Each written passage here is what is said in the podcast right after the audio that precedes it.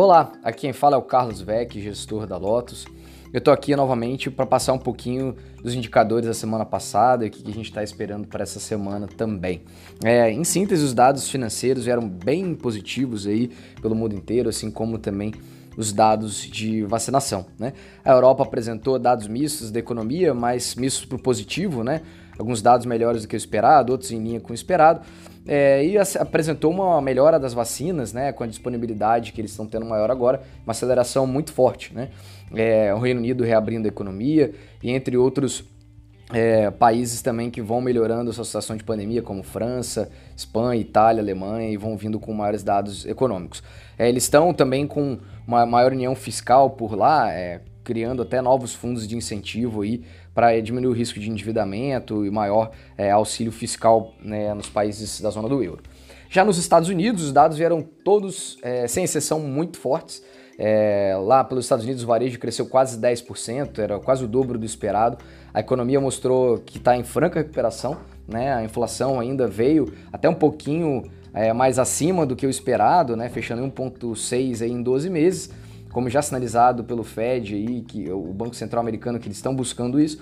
Mas é, o mercado viu isso com bons olhos, né? o Banco Central se colocou muito confiante é o comitê deles de política econômica que a manutenção dos estímulos vai continuar até 2024 e que a inflação ainda continua sob controle.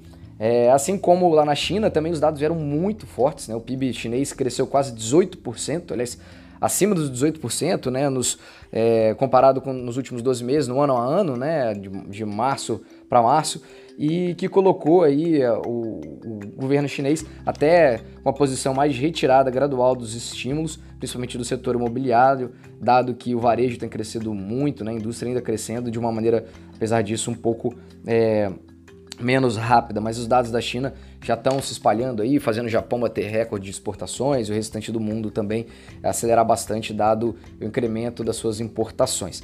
Aqui no Brasil, a gente teve ainda questões vinculadas à CPI da pandemia, que deve atingir aí o governo né, e o posicionamento talvez dos ministérios mais futuramente, assim como também é, a confirmação da anulação das condenações do presidente Lula, né, que tinha sido feito anteriormente, que coloca ele no pleito aparentemente para o ano de 2022 nas eleições para presidente do ano que vem.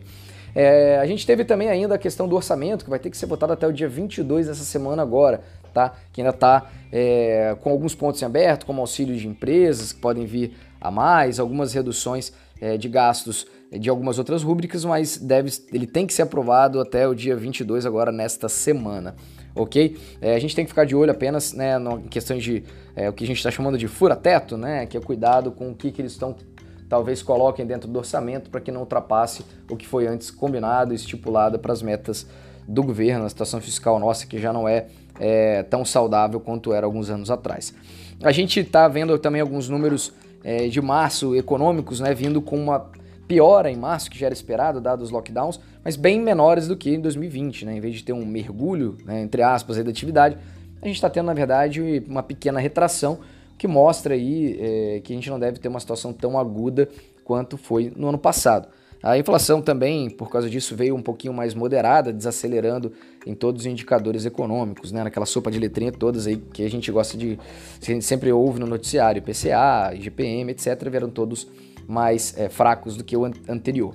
Tá? Vindo das vacinas, a gente segue. É, a nossa velocidade de vacinação, acima de 800 mil pessoas em média por dia, chegando alguns dias até vacinar mais de 1 milhão e 100 pessoas por dia, é, já colocando aí, é, isso, alguns números mostram que em São Paulo, por exemplo, já teve um número, recuo de, de número de interações, de internações, desculpa, e óbitos é, por lá, assim como outros estados que já começam a fazer aberturas parciais das suas é, economias. Outro dado positivo que veio, que saiu também na segunda-feira, dia 19 agora, é a, a, projeção do PIB desse ano, na verdade, é o IBCBR, que é o PIB calculado pelo Banco Central, que é uma prévia do nosso PIB, ele veio um pouquinho melhor do que o esperado, era esperada uma queda de 0,5% e a gente veio com uma alta de 1%, mostrando que o Brasil começou o ano crescendo mais do que o esperado pelo mercado. Então, alguns dados positivos aí vindo da economia, das vacinas, É, a economia parece realmente estar voltando aos trilhos, se recuperando. A gente torce para que os dados continuem vindo assim, para a gente ter realmente é, um segundo semestre aí de uma recuperação mais forte e uma reabertura das economias.